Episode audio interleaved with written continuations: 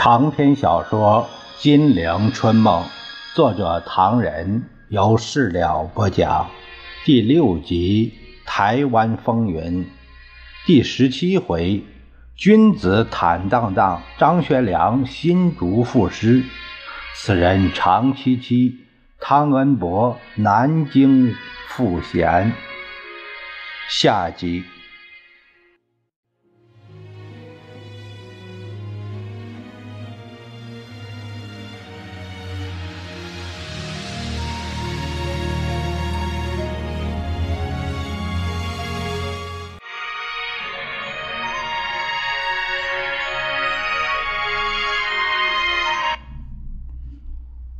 蒋介石发现了另一个文件，那是侍从室收下的新华社东前线二十三日电，题目是“张灵甫悔之晚矣”。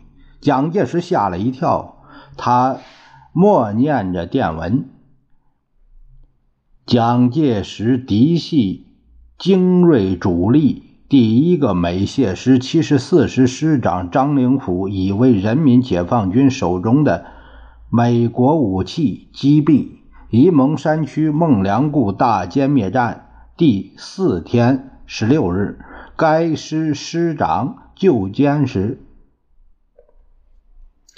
张灵甫妄图突围逃生，人民解放军每造汤姆生机枪挡住了他的去路，张氏后脑中弹而死。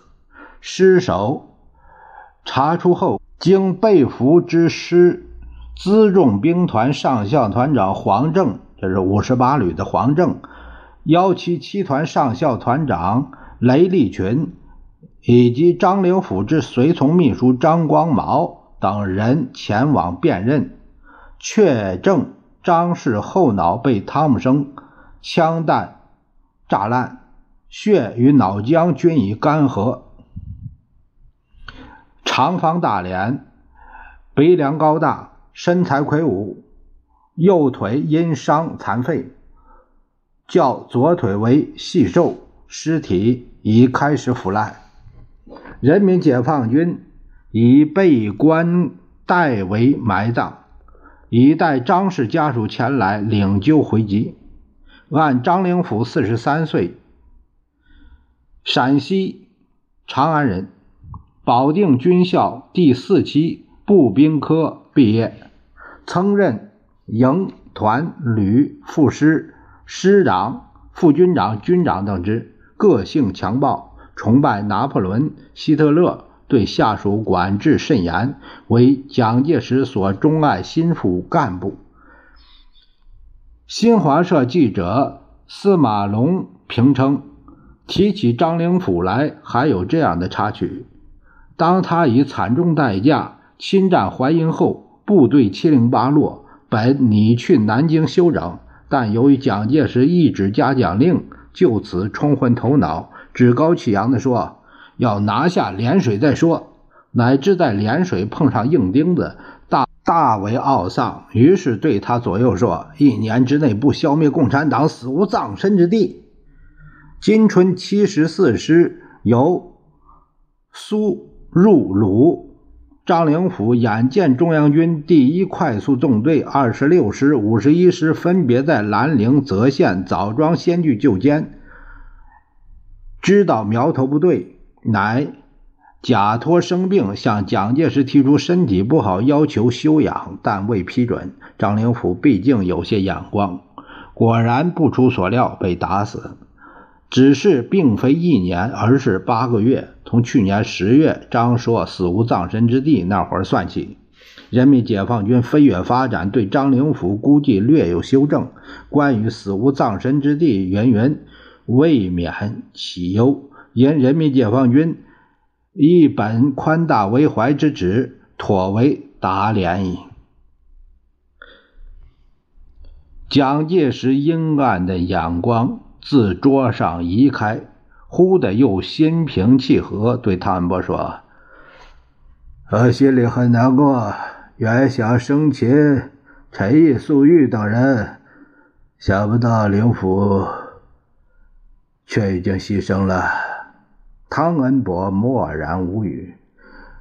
我们对外公布说，张灵甫眼见情况不佳，乃召集所有高级人员列队，一一击毙，然后他举枪自枪。这一点你要广为宣传，因为共匪的公布是他后脑中弹的。是，是韦多。你以后准备怎么样啊？呃，太不成话了，还是回上海休养一阵儿，休养一段时间再说吧。龚恰乃就住在你家吗？是是，韦多。哎，去吧，你们两人在一起，多替我考虑考虑问题。说吧，离去。是，是韦多。汤恩伯目送蒋介石走出房门，转入院子，粗矮的身体陷入了夕阳之中。附近呜咽的军号声淹没了他的脚步。汤恩伯不禁悲从中来，气不可抑。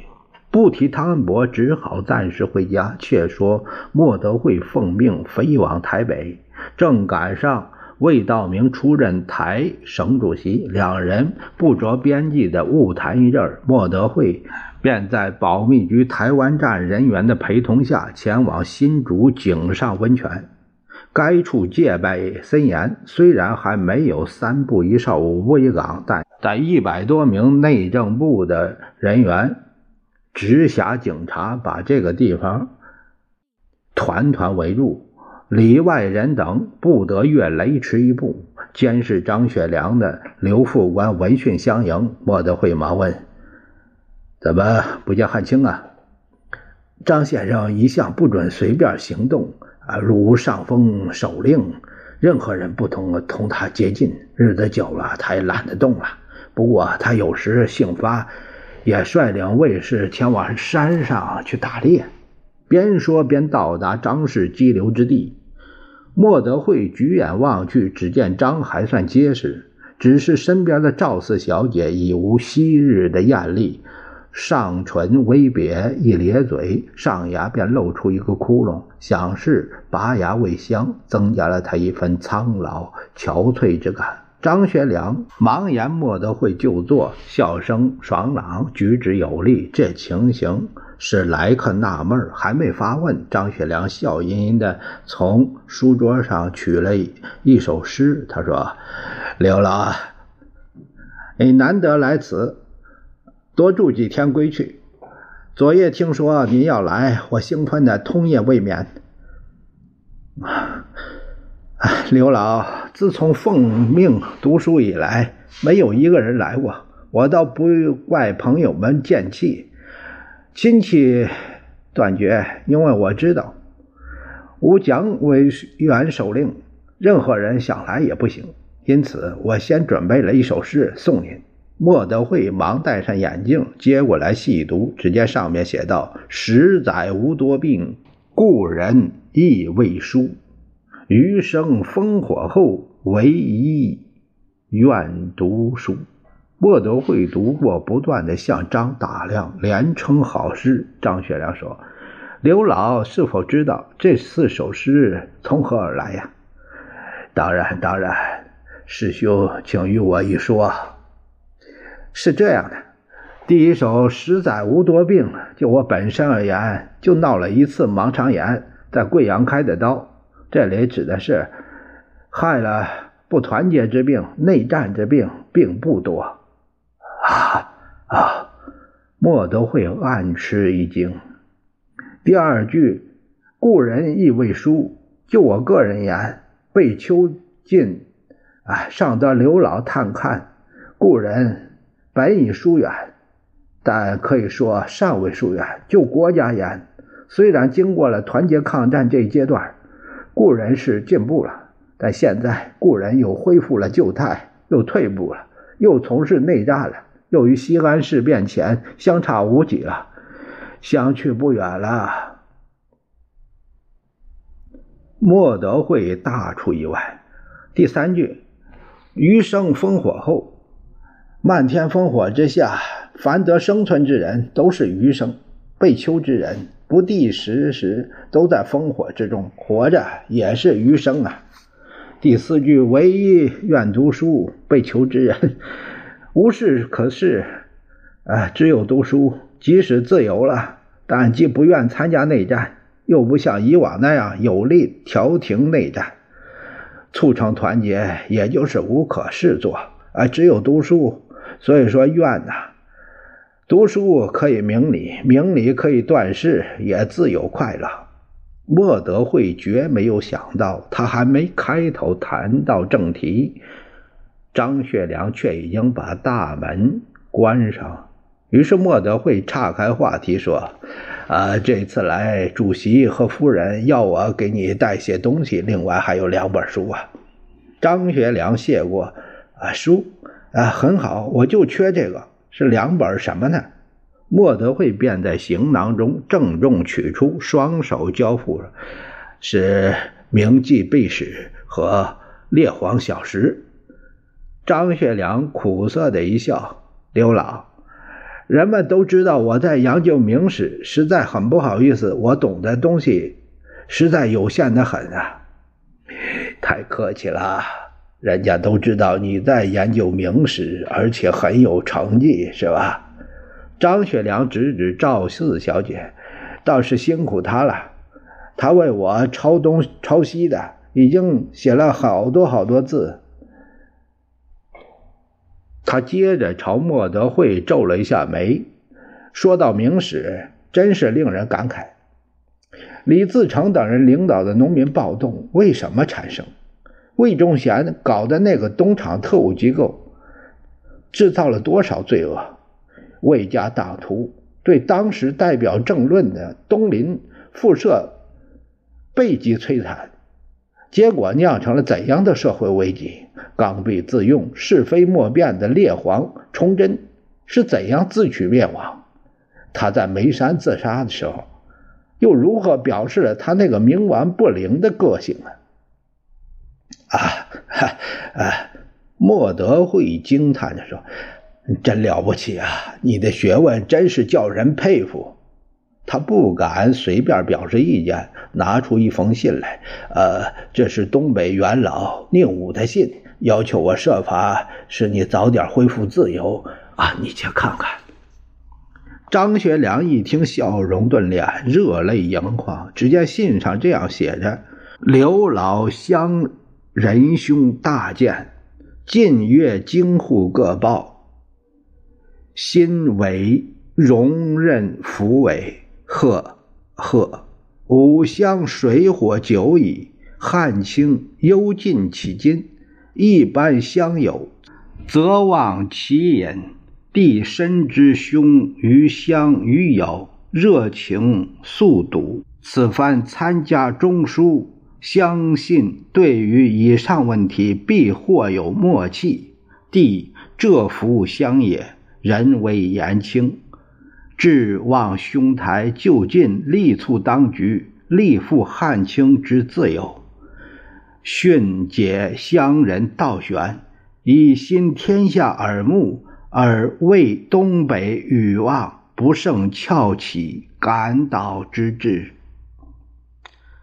莫德惠叹了一口气：“哎呀。”宁武这位老先生真是热情的很呐，他对我并并不很满意，但为了你的问题，宁愿来这一封信，可见东北同乡对你的问题是如何重视了。张学良淡淡一笑：“哈，我看报纸，知道朋友们在怀念我，实在是我惭愧。刘副官上次从台北回来。”告诉我在什么地方看到这个消息，说宁老先生对我的问题大为不满，对新闻记者抨击当局，这使我很是不安呐。是吗？莫德惠装作闻所未闻的样子，他说：“有这种事，我倒没听说呀。”呃，那宁老先生怎么说呢？呵。张学良苦笑了一下，还提那个做什么？莫德惠一定要听。张学良就想了想，呃，他说：“我功在党国，抗日情绪甚高，但抗战胜利两年，张某还在囚禁之中。东北父老屡次欲请释放张某，岂无结果。张某一家漂流四方，本人辗转求送台湾。东北人士对此极表愤慨。”众怒难犯，误使东北酿成第二台湾事变这正是无罪却长求，愤慨也突然。